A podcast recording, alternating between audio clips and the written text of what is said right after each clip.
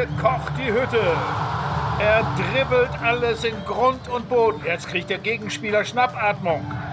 Er vernascht sie alle. Im Lichte der untergehenden Sonne küsst der Ball die Latte. Die Grätsche aller Grätschen.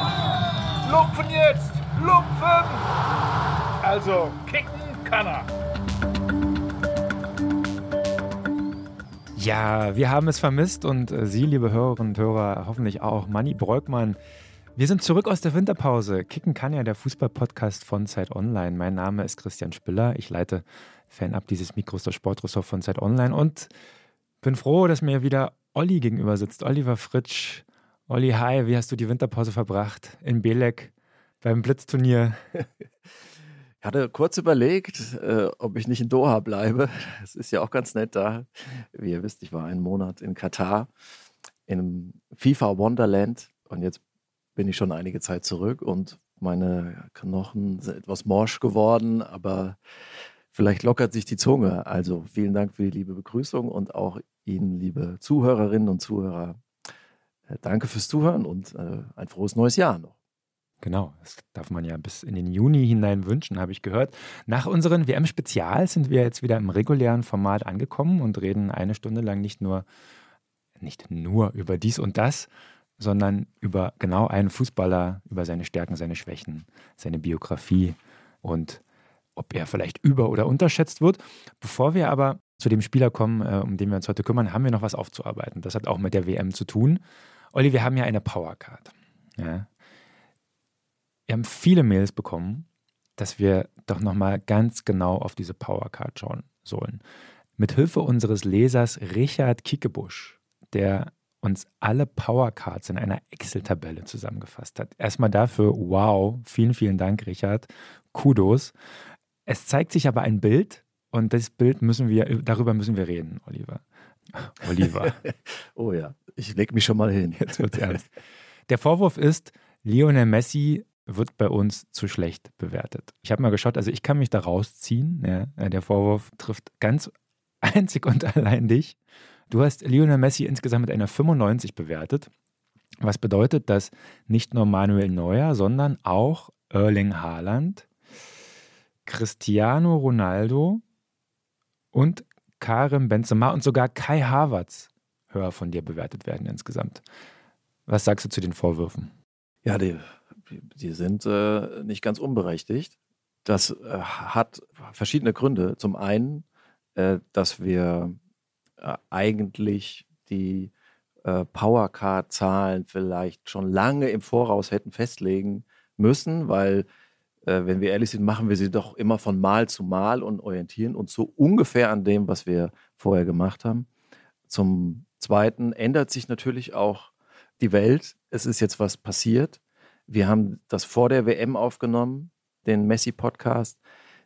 Sagen wir mal, die Kritik an Lionel Messi, dass er in der Nationalmannschaft nicht liefert, die haben wir uns nicht ausgedacht oder nicht ich, sondern die ist Jahrzehnte alt äh, in Argentinien und traf auch lange zu.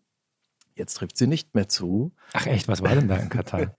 der alte Messi äh, hat es allen gezeigt, dass er der größte Individualist ist, das geht ja aus dieser Excel-Tabelle oder den Zahlen, die du jetzt vorgelesen hast, nicht hervor.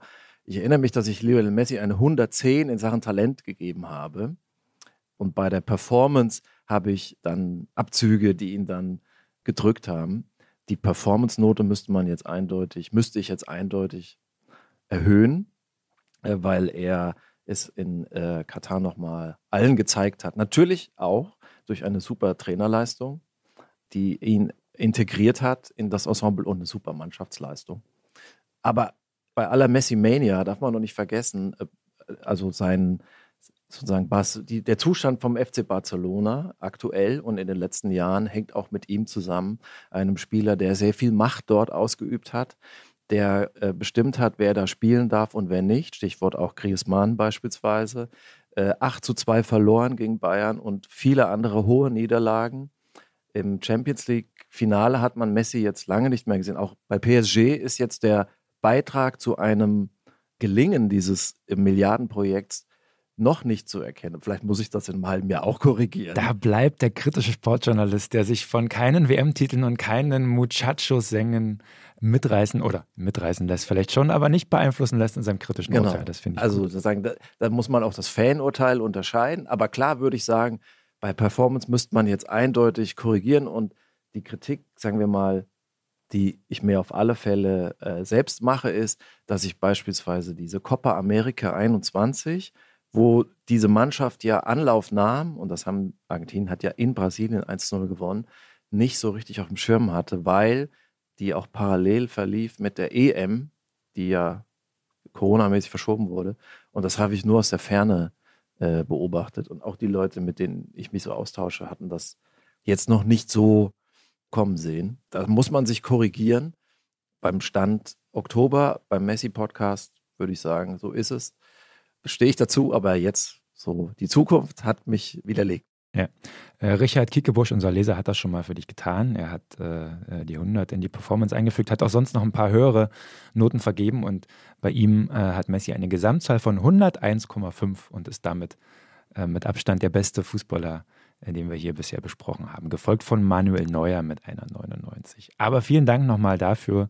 Ähm, diese Tabelle hilft uns sehr auch für zukünftige Urteile. Was wäre gewesen, wenn Frankreich gewonnen hätte? Ich meine, Messi hat auch den Ball verloren vom 2-2 ne?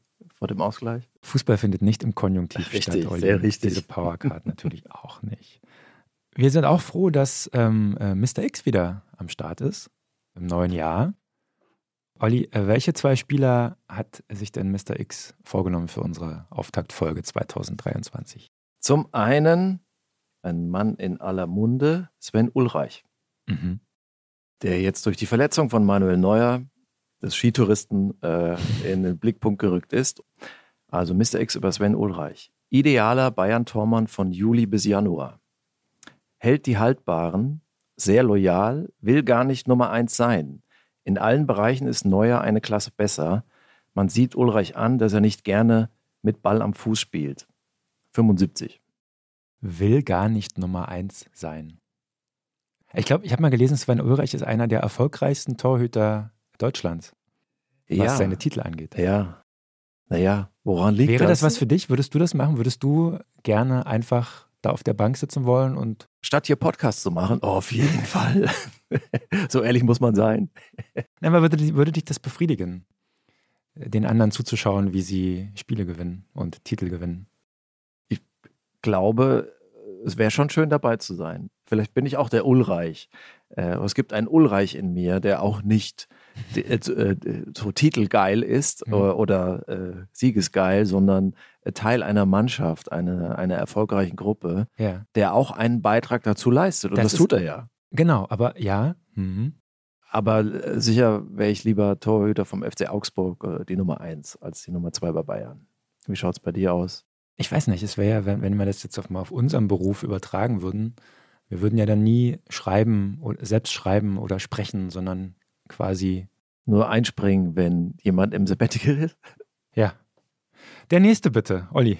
Über wen hat Mr. X denn noch so geredet? Gareth Bale. Mhm. Darauf haben wir uns geeinigt, äh, weil das war jetzt kein Hörerinnenwunsch, sondern weil Bale seine Karriere beendet hat. Mr. X schreibt, der Running Back des Fußballs, brutale Schnelligkeit, die stilbildend wirkte. Das schönste Finaltor der Champions League-Historie, ein Fallrückzieher mit dem Neuner Eisen. Freistoßexperte, der aber mit zunehmendem Alter weniger traf, wie Ronaldo in Klammern. Man las viel Negatives aus Madrid, aber echte Fehltritte wurden nicht öffentlich. Ein Mysterium. Nahm sich als Brite selbst auf die Schippe. 89. Mhm. Ich hätte ihn ja sogar ein bisschen höher eingestuft. Ja.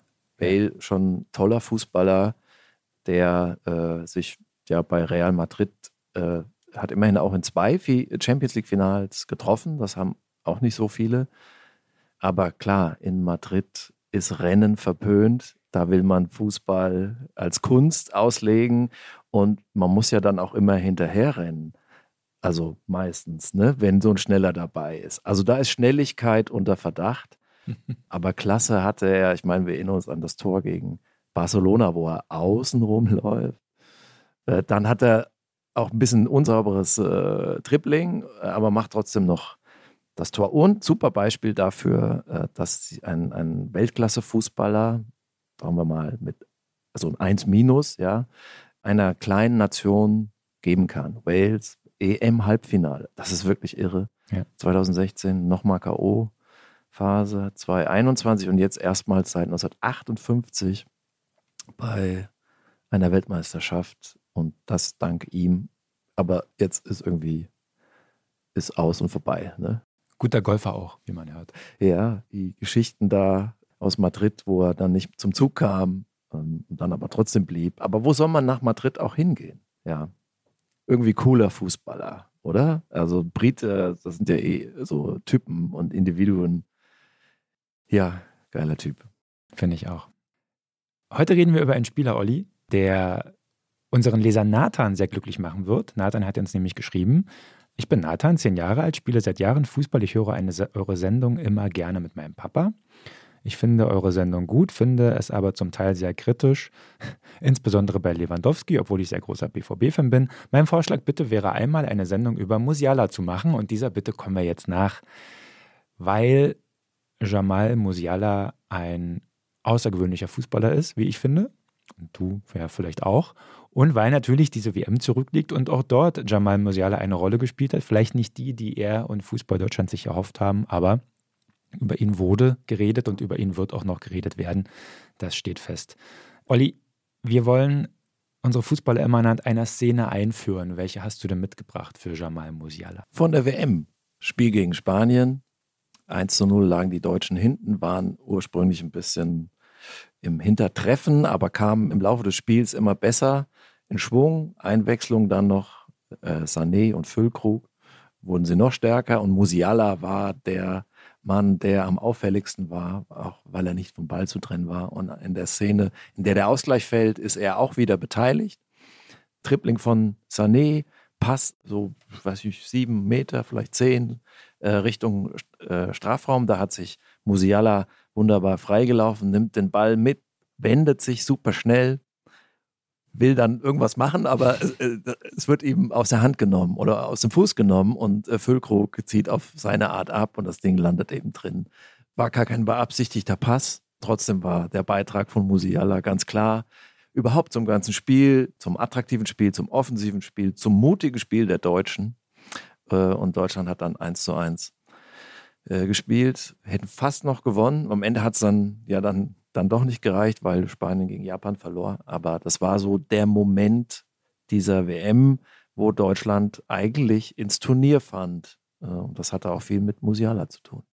Diese Szene hat ja eine Vorgeschichte oder vielleicht sogar mehrere Vorgeschichten. Zum einen ganz konkret, vor, ein paar Minuten vorher bekam Musiala schon mal den Ball von Sané, stand dann relativ frei im Strafraum, und hätte entweder sozusagen platziert äh, ins Tor schießen können oder querlegen zu Füllkrug. Äh, er hat dann den Torwart angeschossen, recht schlechter Abschluss, ähm, vielleicht auch ein Thema, über das wir noch reden werden, ziemlich sicher sogar. Und äh, schon in den Spielen vorher gegen Japan gab es das ein oder andere Dribbling im Strafraum an fünf, sechs Gegnern vorbei. Und der Ball ging am Ende dann aber äh, auf die Tribüne oder ja, bis nach Saudi-Arabien rüber. Ist das vielleicht ein Grund, also diese Szene, die, wir, die du beschrieben hast, hat ja auch was Symbolhaftes, nämlich ähm, du Dribbler, geh mal aus dem Weg, lass mal Fülle das machen, ich hau dir das Ding hier rein, weil du triffst ja nicht, oder? Ja, so Arbeitsteilung, jeder das, was er kann.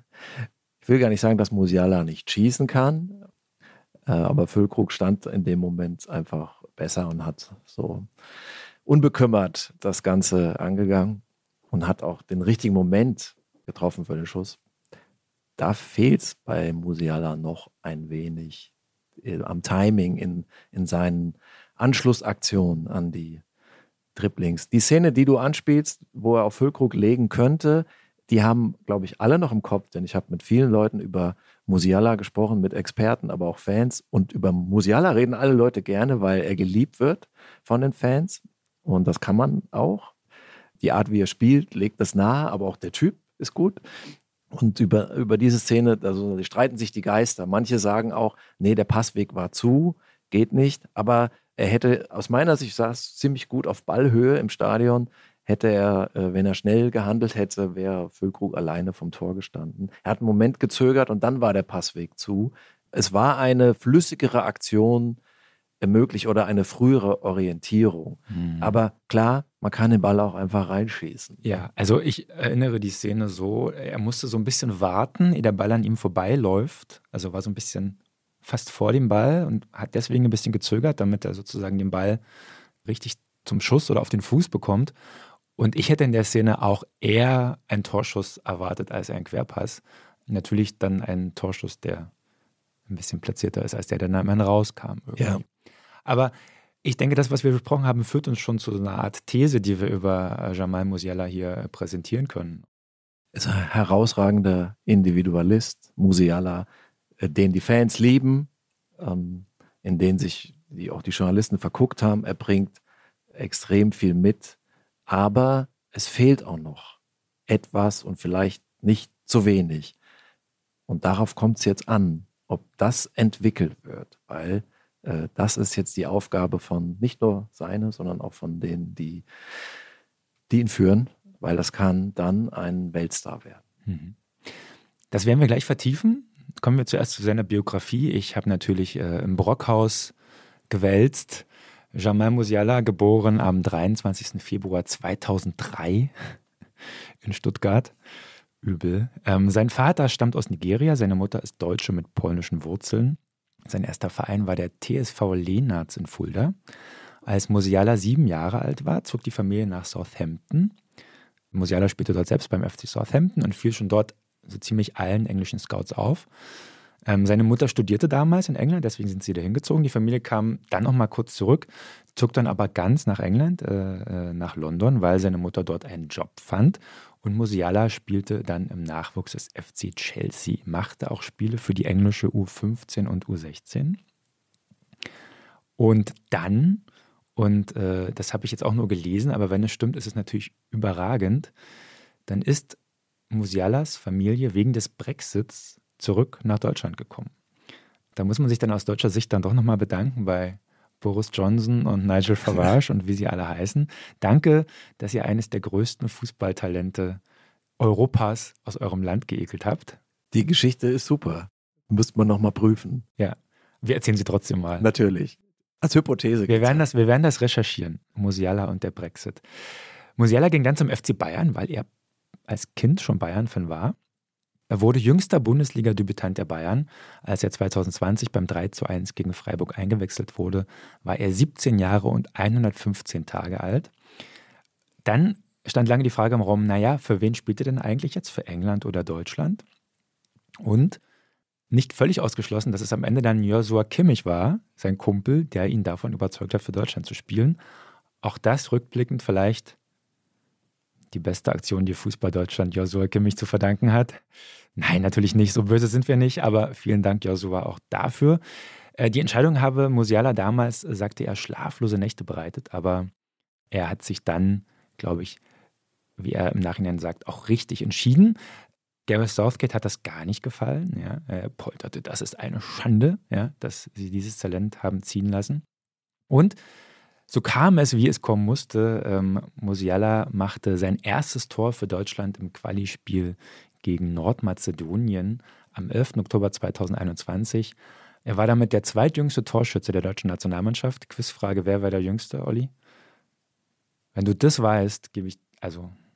Der jüngste Torschütze Deutschlands? Mhm. Helmut Rahn. Nee. Nein, es war Marius Hiller, der 1910 sein einziges Tor für Deutschland erzielt. Schwach, Olli, schwach. Fun Fact: Musiala liebt Maultaschen mit drei Tropfen Maggi drauf. Wow. Maggi ist äh, ein sehr deutsches Gewürz. Mhm. Olli, ich habe lange überlegt, wie man den Spielstil von Musiala eigentlich beschreiben kann. Ich meine, es gibt ja viele, es gibt ja viele Dribbler, aber Musiala ist schon irgendwie besonders, finde ich. Früher hieß es ja, man kann einen Gegner in der Telefonzelle schwindelig spielen. Für unsere jüngeren Hörer, Telefonzellen waren so Glaskästen, die früher in Städten standen. Musiala schafft es vielleicht auf der SIM-Card. damit die Leute von dort telefonieren konnten. Sowas gibt es heutzutage gar nicht mehr. Ja, auf einer SIM-Card ist gut. Für mich ist das wie so eine Art Cartoon-Figur. Also bei der der Unterkörper sich so unabhängig vom Oberkörper bewegt. Also Der Oberkörper bleibt so an Ort und Stelle und Musiala, und, also der Unterkörper, die Beine und die Füße, die verselbstständigen sich so, galoppieren davon, kommen zurück, schlenkern dahin, schlenkern hierhin, so Gummibeine. Jürgen Nagelsmann hat das sehr schön formuliert. Er hat gesagt, er hat extrem lebendige Füße, so Schlangenbeine. Also er windet sich so um seine Gegenspieler herum. Und mich erinnert das auch so ein bisschen an, an so Basketball manchmal. Ja, Musiala ist Basketball-Fan und viele Basketballer finden sich auch so in 1 gegen 1 Situationen wieder. Und es gibt also diese Crossovers, ne? also dieses, dieses, dieses Dribbeln, dieses Täuschen zur einen Seite, dann vorbeigehen zur anderen. Da sehe ich was irgendwie auch im Musiala-Spiel. Also es gibt auch eine Szene, er hat mal ein Tor gegen den VfB Stuttgart geschossen. Da bekommt er den Ball so im Strafraum zugespielt von rechts, nimmt ihn an mit der linken Innenseite. Der Gegenspieler ist direkt vor ihm. Er tut dann so, als wolle er rechts vorbei, indem er ihn mit der Außenseite des rechten Fußes kurz vorlegt, nur um ihn dann mit der rechten Innenseite sofort wieder nach links zu ziehen quasi. Und dann hat er ihn auf dem linken Fuß, die Lücke ist da und er schießt ihn so in die lange Ecke. Das ist so ein klassischer Basketball-Move eigentlich. Wie würdest du denn sein Spiel beschreiben? Was macht ihn so besonders, wenn er den Ball hat? Er ist so ein wirbelloser. Als wären da gar keine Knochen äh, drin, die man äh, sich brechen könnte oder die irgendwie anatomische Sperren äh, dir bereiten. Wir kennen sie alle, mhm. ähm, auch im Alltag inzwischen er hat etwas äh, Fluides, Hybrides oder Quecksilberhaftes. Er ist hier und da gleichzeitig und äh, extrem schnelle Füße und, und kann auch in äh, engstem äh, Raum gegen zwei Spieler gehen und wirkt dadurch ist dabei unberechenbar. Einfach nicht vom Ball zu trennen. Also man kann sich kaum erinnern, äh, dass er mal den Ball äh, im 1 gegen 1 oder im 1 gegen 2 verloren hätte. Und äh, so Dribbler stehen ja dann oft unter Schönspielerverdacht, er aber nicht. Weil er wirkt zwar so schlaksig und ist ja auch etwas dünn so in seinen Beinen und immerhin ja auch 1,83, 1,84 groß. Trotzdem ist er robust. Also ich sehe den jetzt nicht auf dem Boden liegen, äh, groß und lamentieren da Schwäche zeigen, sondern er, er sucht auch den, er scheut nicht den Kontakt. Das gefällt mir oder es gefällt allen gut. Er hat ja auch kaum eine Regung im Gesicht, außer dass er ein bisschen verdutzt manchmal schaut, aber ich lege das mal so als Spielfreude aus, so ein bisschen welpenhaft. Also das äh, gefällt mir gut. Wir hatten ja auch schon über Jude Bellingham gesprochen. So von der Figur her ist das recht ähnlich. Also relativ große, dünne Spieler, wo man auf den ersten Eindruck denken könnte, die sind ein bisschen fragil und die, sagen wir mal, die Baujahre oder die, die Jahrgänge von früher wären das vielleicht auch gewesen und jetzt haben die irgendwie einen anderen, weiß ich nicht, Muskelbau oder so. Sozusagen, sie behaupten sich auch gegen, gegen physisch starke Gegenspieler. Also Phil Foden ist ja auch so ein, ist auch so schmächtig, sogar ein bisschen kleiner. Und trotzdem haben die Wumms ohne dass man ihnen das auf den ersten Blick äh, so ansieht. Die sehen ein bisschen anders aus als die Fußballer früher. Hm. Wobei Musiala sich schon noch mehr entzieht den Zweikämpfen oder versucht in sich zu entziehen, während sie Bellingham dann auch eher sucht. Ne? Ja. Und dann doch noch ein bisschen kräftiger ist. Ist ein anderer Typ, genau. definitiv, aber so die, die Figur äh, ja. hat eine gewisse Ähnlichkeit. Ja. Ich, ich finde ja fast für Musiala müsste man sogar neue Kategorien erfinden. Also es ist ja gerade Winter und äh, ich vertreibe mir die Zeit mit Wintersport gucken, ja, nicht treiben, gucken und möchte mal einen Ausflug in den alpinen Skisport wagen, um das irgendwie einzuordnen. Schon jetzt möchte ich, mich, möchte ich mich für schiefe Vergleiche entschuldigen. Ja, Beschwerden bitte unter Fußball mit Doppel-S at zeit.de. Alpiner Skisport. Olli, es gibt den Abfahrtslauf. Ja, also auf dem rektem Wege so schnell wie möglich, ohne Rücksicht auf Verluste zum Ziel. Viel Kraft, viel Mut. Das sind die Furchtlosen, die Draufgänger. Erling Haaland ist ein Abfahrtsläufer. So, bleib bei mir. Super G. Ja. Etwas langsamer. Man muss ab und zu auch mal die Richtung ändern, mhm. so größere Bögen fahren. Ähm, aber es kommt immer noch auf Geschwindigkeit an. Ja, man darf halt nur nicht durch den Gegner durch, sondern muss so um ihn rum. Mhm. Kylian Mbappé ist für mich ein Super G-Fahrer. So. Mhm. Riesenslalom. Da geht es schon mehr so um Slalom als um Speed, also so um ja. Kurvenfahren. Es kommt also auf eine gute Technik an. Ja. Geschwindigkeit ist immer noch nicht unwichtig, aber rückt immer mehr in den Hintergrund. Mario Gomez erinnert Hätte mich ich jetzt an auch einen gesagt. Riesenslalomfahrer. Ich, äh, Toll. Ja? So Dribblings und völlig konform. in so weiten Bögen. So. Und dann gibt es Slalom. Ne? Kurze, schnelle Drehungen, zack, zack, zack, zack. Lionel Messi in seiner besten Zeit war ein Slalomläufer. Neymar ist ein Slalomläufer.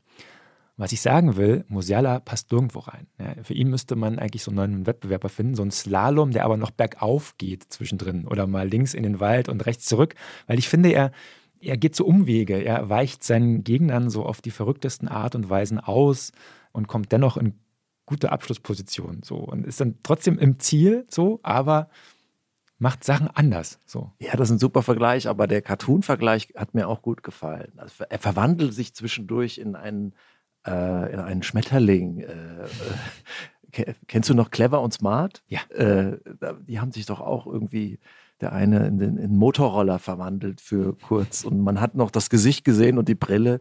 Also äh, hat etwas Unfassbares, Ungreifbares, hat auch, ähm, hat auch Musiala. Aber welche Position spielt er eigentlich? Können wir darüber nochmal uns äh, vertiefen? Darf ich nochmal auf äh, fachliche Fragen zurückkommen? Und äh, so, wo sehen ihn die Experten, die Scouts? Was, was hat er bei der WM gespielt? Was spielt er bei Bayern? Wie würdest du es einschätzen? Also, was ist so sein Profil oder was sind seine potenziellen Profile? Ja, auch da gibt es vielleicht gar keine Kategorie, in der man ihn äh, festpressen könnte. Also er ist natürlich kein klassischer Stürmer. Er ist meiner Meinung nach so ein Flügelspieler, der so ein bisschen meistens von links kommt und ins Dribbling geht, weil er, weil er einen, einen guten rechten Fuß hat. Ich glaube auch, dass er mit im Laufe der Zeit, und das unterstellen wir jetzt mal, dass er reift, ja, dass er auch spielerisch noch weiter reift, dass er sozusagen Fähigkeiten entwickelt oder noch mehr zur Geltung bringt, die über das Dribbling hinausgehen. Ich glaube, dann wäre es auch ein guter Zehner, ja, wenn man sowas braucht. Aber ich glaube, der, der wichtige Punkt ist bei ihm, dass es gar nicht seine Stärke ist, selbst in Abschlussposition zu kommen. Das hat man dann bei der WM auch gesehen, sondern andere in Abschlussposition zu bringen. Ja? Und diese Qualität muss eine Mannschaft versuchen zu nutzen in irgendeiner Form. Also wenn wir nochmal auf die WM zurückschauen, da hat er 19 erfolgreiche Dribblings absolviert. 19 in nur drei Spielen. Nur Kylian Mbappé war besser. Er hat 25 Dribblings geschafft, erfolgreich, und der hat es aber natürlich auch bis ins Finale geschafft. Der war natürlich wesentlich öfter, äh, öfter am Start. Auch was andere, was andere ähm, Werte angeht.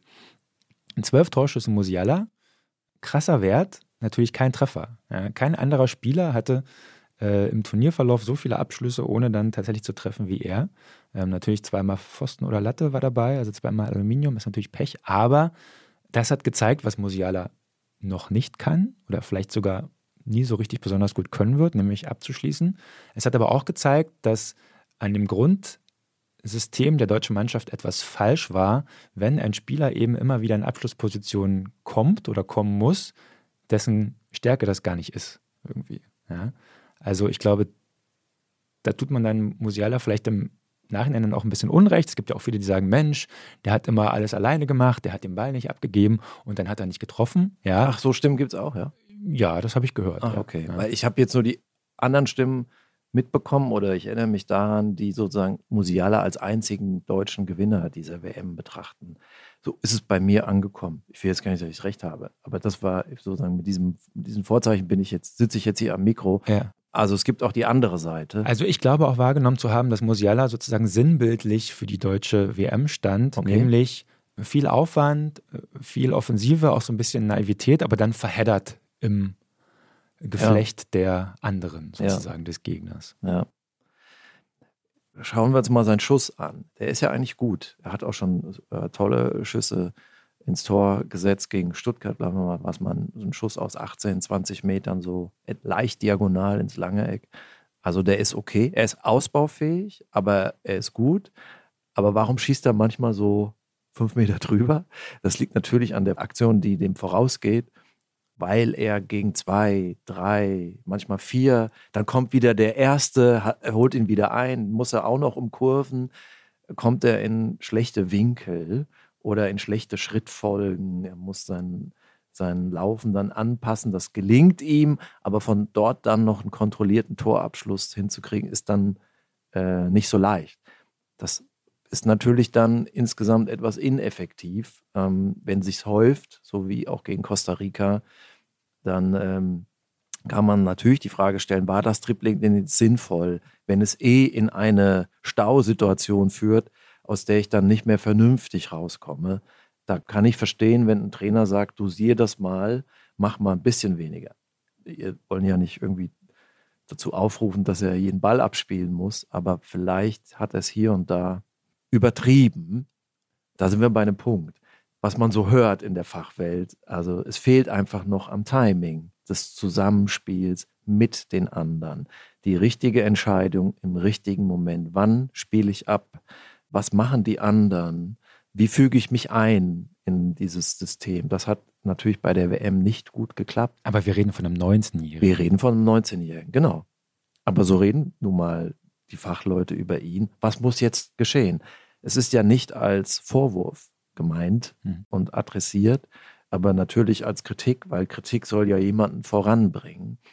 Und er ist jetzt in dem Alter, wo die nächsten Schritte folgen werden, folgen müssen.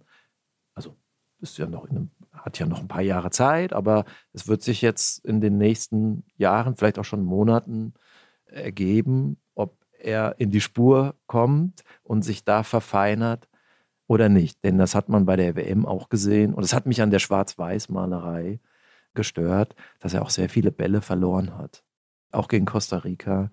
Und ich meine auch in den Augen oder im Gesicht von Kai Havertz leichte Regung erkannt zu haben. Ist ja schwierig bei Herrn Havertz, Regung zu erkennen.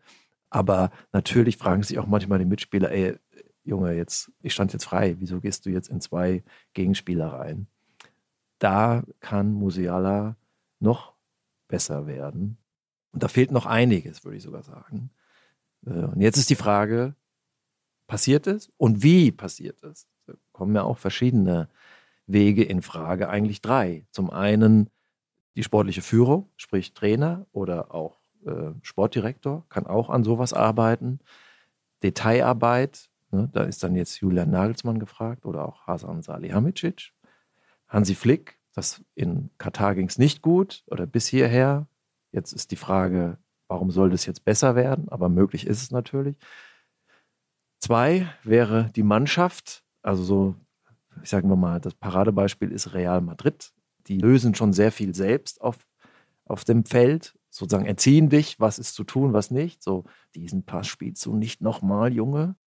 Das wäre zwei. Und drittens wäre er selbst. Das wäre dann aber so Prometheushaft. Ja, also sozusagen, äh, ich, ich nehme das jetzt in die Hand und bringe den, den Menschen das Feuer oder sowas, weiß ich, ja. Äh, das ja immer ist diese, auch dieser humanistischen Bildung hier raushängen lassen musstest. Nein, die ich nie genossen habe. Es ist alles nur angelesen. Ja. Ich bin ja Arbeiterkind. Was man ja schon sagen muss, was dafür spricht, dass das gelingen könnte, ist, dass Musiala selbst sehr klar im Kopf zu sein scheint. Ähm, also er hat äh, auch nach diesem Spiel gegen Spanien, nach der vergebenen Chance gesagt, oh, ich muss den Kopf hochhalten und den Ball passen oder ins Tor reinschießen. Ich glaube, es wird eine schwere Nacht für mich. Ich muss das machen. So, ne? Also er scheint relativ selbstkritisch mit sich zu sein, auch äh, reflektiert. Relativ uneitel, finde ich auch. Also ist keiner dieser Playstation und alles andere interessiert mich nicht. Spieler, vielleicht sollte er nicht allzu viel mit Leroy Sané abhängen, äh, äh, wo die beiden sich natürlich auf dem Feld sehr, sehr gut verstehen und auch sehr, sehr gut zusammenpassen. Aber in ihm ist es angelegt, sich weiterzuentwickeln. Ähm, jetzt kommt es nur noch auf, auf die externen Faktoren an und da wollen wir hoffen, dass Julian Nagelsmann seinen Job als Bayern-Trainer dann auch richtig macht irgendwie. Und, äh, oder sollten wir Jamal Musiala raten, doch den woanders hinzugehen? Was meinst du? Das weiß ich nicht. Bayern ist ein super Verein, mit dem kann man immer in ein Champions League-Finale kommen, auch in diesem Jahr. Aber im letzten Jahr hat es gegen Villarreal mit Musiala schon im Team äh, nicht gereicht. WM jetzt auch in Vorrunden aus. Das muss man jetzt nicht an den 19-Jährigen zuerst adressieren. Natürlich nicht. Aber im Laufe der Karriere müssen dann auch große Titel hinzukommen. Aber er hat ja noch zehn, zwölf Jahre Zeit und so lange werden wir den Spieler mindestens auch auf höchstem Niveau in großen Vereinen erleben, wenn alles gut läuft. Was an Musiala ja interessant ist, ist, dass er lange in England war, wir hatten es erwähnt, und er sagt im Nachhinein, ihm wurde dort erzählt, dass er ruhig andere Dinge machen soll, als er es zum Beispiel in Deutschland gemacht hat. Also er sagte mal, ähm, in den englischen Jugendteams lernt man Sachen anders als in Deutschland. Dort wird viel Wert auf individuelle Technik und auf Eins gegen eins Situationen gelegt. So, ja, also man soll dort mit Freiheit spielen am Ball.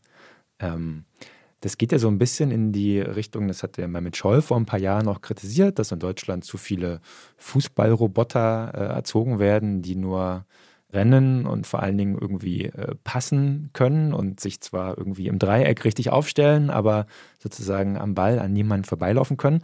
Und das ist ja schon sozusagen die große Stärke Musialas, das ja dem deutschen Spiel bringt, dass er fast eine, also wahrscheinlich der einzige Spieler ist, der wirklich im 1 gegen 1 vielleicht neben Leroy Sané ähm, mal am Gegner vorbeigehen kann. So. Glaubst du, Musiala ist ein gutes Beispiel dafür, dass in der deutschen Nachwuchsausbildung lange was schief gelaufen ist oder vielleicht immer noch schief läuft? Oder reicht es nicht? Braucht es auch mehr als dribbeln zu können? Ist diese Inselbegabung im wahrsten Sinne des ja, Wortes zu. Ich weiß nicht, ob sozusagen so anekdotische Evidenz äh, und der Einzelfall so viel hergibt. Ich kenne natürlich die Debatte um die angebliche Vorzüge der englischen Ausbildung und die Nachteile der deutschen. Über kluge Ausbildung sollte man immer reden und über mögliche Reformen und Innovationen, auch in Deutschland. Manchmal kommt mir es aber vor, als würde es als Ausrede ver verwendet ähm, und man sagt, ja, wir sind ja wieder ausgeschieden, deswegen ist die Ausbildung nicht mehr gut. Das ist aber ein Zirkelschluss. Man, die U21 Deutschlands steht immer im Finale, die letzten drei Turniere und sogar zweimal gewonnen. Was auffällt, ist, dass die Engländer sehr starke 1 gegen 1 Spieler und sehr athletische, dynamische hervorbringen im Überschuss. Allerdings fehlt ihnen ein wenig so der Holding Midfielder, also den Ball in den Reihen zu halten. Das ist die große Schwäche von England, auch bei dieser WM.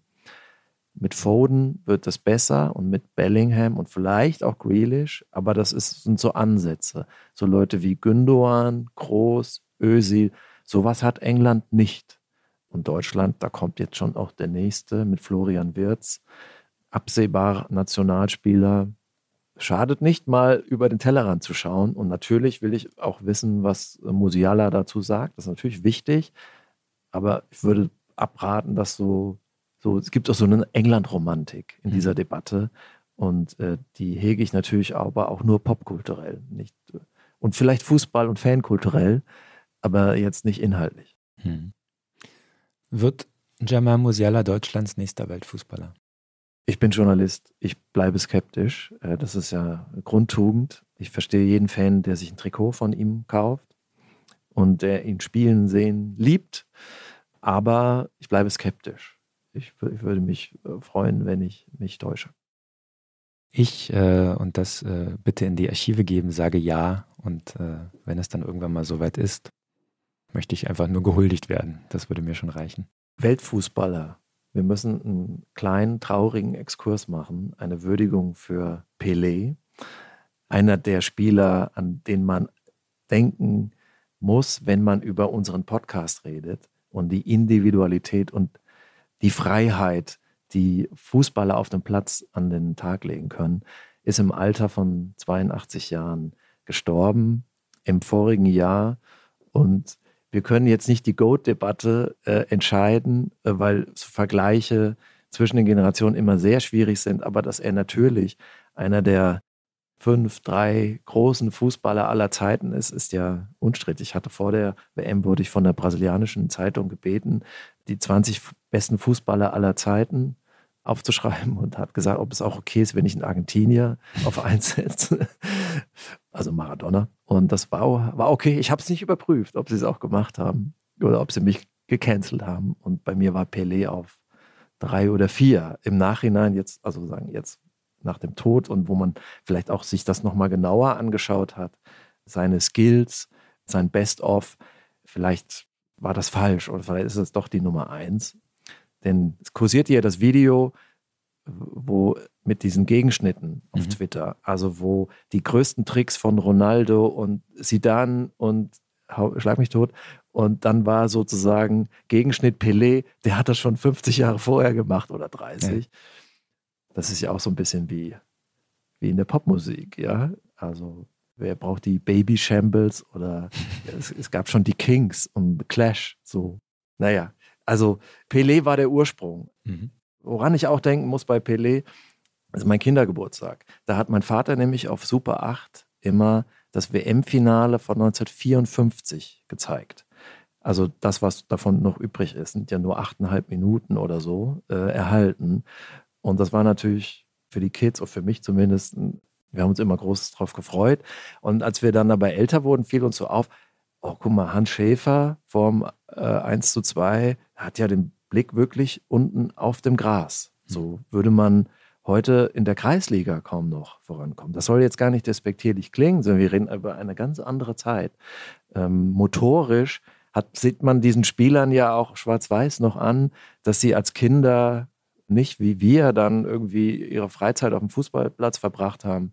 Und mein Gott, der Krieg und äh, hat ihnen die besten Jahre genommen. Also, also das ist, ich beschreibe ja nur. Das war 54. Ja. Und dann kommt 58, vier Jahre später, Pelé, der dann trickst, der den Ball über die anderen hebt, der kappt, der den Ball auch anders trifft. Und das äh, war so ein Mann aus der Zukunft. Ja. Der zudem dann aber auch enorme Physis äh, mitbrachte. Also dieser Kopfball im Finale 70, wie hoch er da springt. Und schau dir mal auch an, wie welche Klappergestelle die Italiener äh, im Vergleich mit Pelé sind. Also er hat auch eine enorme Athletik gepaart mit diesen unglaublichen technischen Skills, die er irgendwie alle erfunden hat, offenbar. Ja. Ja, das ist toll. Also der, der, der, Vergleich zwischen 54 und 58, dass da nur, also dass da nur vier Jahre dazwischen liegen, das stimmt. Das ist selbst in meinem Kopf, wenn man rückblickend auf diese Bilder äh, schaut, ist das ein anderes Spiel quasi. Das eine ist kurz nach dem Zweiten Weltkrieg und das andere ist der Beginn der Fußballmoderne, wenn man so will. Das ist eine sehr, sehr schöne Beobachtung. Ich glaube auch, dass es für, für Fans meiner Generation gar nicht so einfach ist zu beurteilen, was Pelé eigentlich geleistet hat. Und selbst durch die Videos, die man sieht und die vielen Tore und die Tricks, das bleibt trotzdem irgendwie unwirklich, weil das ist ja alles ein bisschen verpixelt und vergrisselt und das Tempo ist nicht so ganz klar zu sehen und so.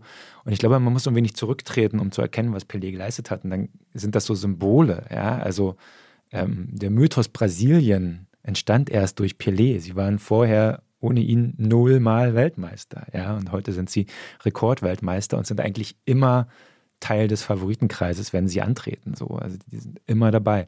Und natürlich die Nummer 10. Ja. Pelé machte die Nummer 10 zur Nummer 10. Ja. Du hast doch einen, äh, einen, Text geschrieben über, über das Trikot, das brasilianische mit äh, der Nummer 10 meistens. Das Gelbe, ja, das natürlich jetzt politisch äh, befleckt wurde. Ja, eine sehr traurige Geschichte eigentlich. Ja, das ein Trikot, das früher ja für wie kein anderes für Lebensfreude und das schöne Spiel stand, wird jetzt getragen, wenn äh, Parlamente gestürmt werden. Äh, das ist äh, das ist sehr, sehr unschön, aber ähm, äh, es wird in Brasilien ja auch versucht, das Trikot zurückzuerobern. Ja? Äh, reclaim the Jersey, quasi, ich weiß nicht, was das auf Portugiesisch heißt, äh, aber ähm, es geht eben darum, das Trikot wieder positiv zu besetzen und ich glaube, äh, die grüne Nummer 10 auf gelbem Grund äh, wird immer dank Pelé für was ganz Besonderes stehen. Und er war der Ursprung, ja, er war der erste Fußball-Superstar und das hast du sehr schön nochmal zusammengefasst, finde ich. Werbung. Diese Woche in der Zeit? Die Bücher des Frühlings. 16 Seiten blühende Fantasie. Von gefährlichen Liebschaften, einer Flucht auf dem Mississippi und magische Erzählkunst. Das Literaturspezial zur Buchmesse in Leipzig. Die Zeit, Deutschlands größte Wochenzeitung. Jetzt am Kiosk oder direkt bestellen unter zeit.de/slash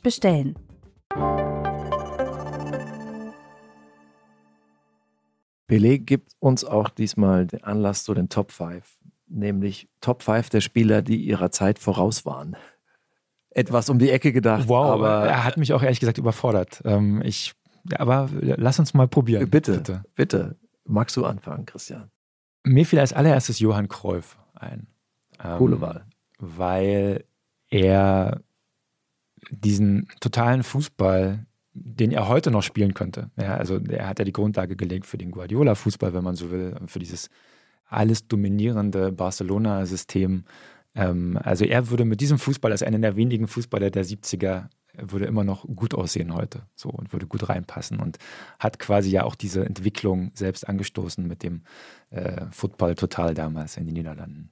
Du nix, das beruhigt Ja, mich. Das beruhigt das ist eine mich. super Wahl. War in meiner Longlist. Du hast ihn auf eins. Ich habe ihn auf eins. Ich habe jetzt auf eins Pelé, Mhm. weil irgendwie komme ich jetzt an dem nicht rum. Ich mache mal weiter mit der zwei. Mhm. Franz Beckenbauer, Mhm. der auch wie reingerechnet wirkte bei der WM 66.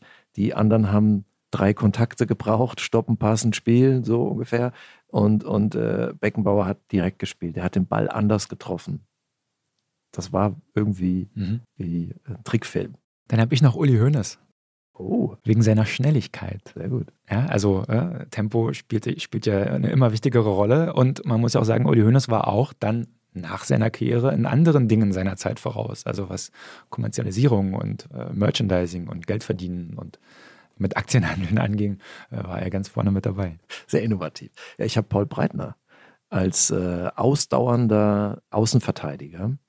Ich weiß noch, als ich Sport studiert habe in Gießen, war äh, unser Sportmediziner Professor äh, Nowacki, äh, Kultarzt, für viele, und der hat immer auf Breitner und seine Lungenvolumen und Ventilationskapazitäten, maximale Sauerstoffaufnahme und das in den 70ern. Der hatte Werte aus den äh, 90ern oder 2000ern. Aha. Ich dachte, er war Maoist und Potato Bill. Auch das noch. Ja. Dann äh, kann ich noch mit Lev Yashin dienen. Cool. Der erste Torwart, der auch wirklich gut mit dem Fuß gewesen sein soll. Und der erste, der Handschuh getragen haben soll bei einer WM. Danke, Lev, sagen jetzt wahrscheinlich alle Okay. Handschuhhersteller. okay. Ich habe noch Gareth Bale, weil er Mhm. äh, äh, mit seiner Schnelligkeit allen gezeigt hat, was Schnelligkeit und Geschwindigkeit dem Spiel geben kann. Und andere sind dem dann gefolgt. Er war jetzt nicht so überlegen wie Pelé sei, seiner Generation, das meine ich nicht, aber er war irgendwie so ein Prototyp aus der Zukunft. Ja. Dann habe ich nur noch einen, Franco Baresi, Oh. dem Abwehrchef des AC Mailand unter Arrigo Sacchi, einer der klügsten Verteidiger, der je die Schuhe geschnürt hat und äh, spielerisch auch äh, extrem stark. Und wir wissen ja alle, welche Anforderungen das moderne Spiel an Innenverteidiger stellt, auch fußballerisch. Ja. Und äh, das hätte ihm gefallen heutzutage. Ja, ja, toll. Äh, Ich habe Paul Pogba, Mhm. der zwar nicht die Karriere gemacht hat, die man ihm vielleicht mit 18 zugetraut hätte, aber er kam so auf den Markt, sag ich mal, als noch so kleine Spanier rumwirbelten und das Maß aller Dinge waren und der war plötzlich ein Kopf größer äh, und technisch auch saugut. Es ist an anderem, sagen wir mal, gescheitert, dass er jetzt nicht den Ballon d'Or gewinnt, aber an, an seinen Füßen lag es nicht. Wow, das war jetzt ein Parforce-Ritt durch die Fußballgeschichte.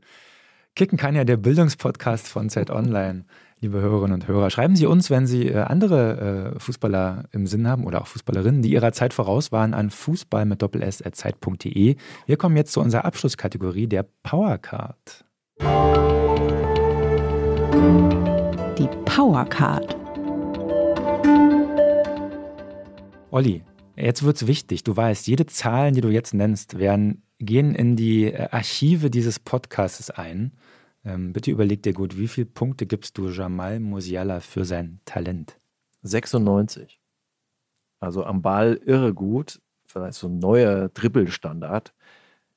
Du hast es ja äh, mit super Vergleichen beschrieben. Er ist sozusagen nicht vom Ball zu trennen und kann in alle Himmelsrichtungen dribbeln und es ist nicht voraussehbar, was er macht. Manchmal halt auch nicht für seine Mitspieler. Sehe ich ähnlich. Bei mir bekommt er ein bisschen weniger Abzug. Ich habe eine 98. Ich glaube, in ihm steckt noch mehr, als er gezeigt hat. Das ist vielleicht dann auch für Performance nicht unwichtig später, aber es ist alles angelegt in diesem Fußballer, wirklich einer der, der aller, allerbesten zu werden. Ich glaube, so ein bisschen Abzug, Kopfballspiel, Wumms dann am Ende doch. Aber ich finde, diese Inselbegabung Dribbling überdeckt so viele andere Schwächen, ähm, dass ich mit zwei Punkten Abzug Ja. ähm, auskommen würde. Performance hätte ich 90. D'accord. Ja, Ist einfach noch Spielraum. Er ist 19. genau. Das ist mit der jüngste Spieler, den wir besprechen. Performance blickt ja eher zurück. Er spielt aber in so jungem Alter schon bei Bayern in der Nationalmannschaft. Hätte auch in England spielen können. Jetzt kommt halt es drauf an, was steht auf dem Briefkopf. aber das kann man jetzt noch nicht sagen. Ja, genau. Balance? Balance habe ich 88, weil er sehr offensiv dominiert ist. Also da würde ich sagen, das ist 90 zu 10, so im Verhältnis für einen Mhm. Mittelfeldspieler. Ich sehe ihn auch als Zehner, als Außenspieler glaube ich nicht, also das nimmt ihm eine Stärke und er ist jetzt auch nicht, also da fehlt ihm ein bisschen an Tempo. Das geht nicht in einem 4-3-3 so ohne weiteres. Ja. Und sein Schuss ist, sagen wir mal, gut, aber äh, jetzt auch nicht. Also er könnte der bessere Müller werden aus der Position heraus, weil er technisch viel mehr drauf hat. Aber Müller hat halt von äh, seiner Torqualität ihm weit was voraus. Genau. Äh, Bei Balance habe ich eine 80, gar nicht mal so sehr wegen seiner mangelnden Defensivqualitäten. Ich glaube, das unterschätzt man ein bisschen, wenn man sich die Spiele über 90 Minuten anguckt, bekommt er relativ oft dann hier nochmal den Fuß dazwischen und die Fußspitze, erobert sich die Bälle, indem er so von hinten nochmal kommt und spitzelt da was weg. Aber Abschluss ist natürlich ausbaufähig und für einen kompletten Fußballer, den es für 100 Balancepunkte geben, äh, den man da haben müsste, ähm, fehlt einfach was. Autonomie habe ich 90 Punkte, tendenziell ein Spieler, der in jeder Mannschaft funktionieren könnte oder spielen würde. In der Regionalliga Nordost auf gefrorenem Boden im Stadion der Freundschaft würde es vielleicht schwierig für ihn werden, aber für wen wäre das nicht schwierig? Ja. Stellt so einen Cottbus-Wechsel da in den Raum. Ich weiß nicht, ob, äh, ob er sich qualifizieren würde für diese Mannschaft. Also da Kann ist sein, ja. äh, Ali Abu Alpha auf Spiel links. dein Ball ab. Da müsste er sich erstmal hinten anstellen, auf jeden Fall. Ja, auch 90. Die Frage ist jetzt, wer gibt ihm die Orientierung, um dann ein Top, Top, Top-Spieler zu werden? Schafft er es selbst? Das würde ich bezweifeln. Ich glaube, er braucht Hilfe, wie so gut wie alle Fußballer das brauchen, damit sie voll zur Geltung kommen. Denn davon ist es einfach noch ein gutes Stück entfernt, was ja auch heißt, der Mann, der jetzt in der Scorerliste der Bundesliga auf Platz 1 oder 2 steht, Platz 1 sich teilt, kann noch besser werden. Das sagen wir ja damit auch. Am Ende stehen bei mir 89,5 Punkte. Äh, 90,5. Oh, da sind wir uns aber sehr einig, Olli. Das war die Powercard. Die Powercard. So, dann sind wir schon am Ende dieses Podcastes mit unserer Abschlusskategorie. Wer Jamal Musiala mag, mag auch Olli. Ich bin gespannt. Ingmar Stenmark, den besten Slalomfahrer aller Zeiten. Du, äh, ich greife deinen äh, Vergleich auf, ohne dass wir uns äh, abgesprochen hätten. Wahrscheinlich würde Musiala aber den Hang rückwärts runterfahren, jetzt im, in der, wenn man die Analogie überträgt. Sehr schön. Ich finde, wer Musiala mag, mag auch Fusion Food, weil Musiala für mich das Beste aus allen, oder aus allen Welten natürlich nicht, aber aus vielen Welten vereint. Also wir haben es ja gehört, sein Vater stammt aus Nigeria, seine Mutter hat polnische Wurzeln, er hat in England äh, Fußball spielen gelernt, in Deutschland auch. Also ein moderner Weltbürger im besten Sinne.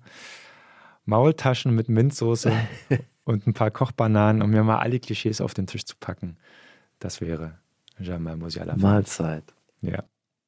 Damit sind wir am Ende dieses Podcastes, dem ersten Podcast in 2023. Ich hoffe, liebe Hörerinnen und Hörer, Sie hatten genauso viel Freude wie ich äh, und wie wir und wir hören uns dann bald wieder. Ja, vielen Dank für Ihre Aufmerksamkeit und dank dir, Christian. Danke dir, Olli. Ciao, Bis ciao. bald. Bis demnächst.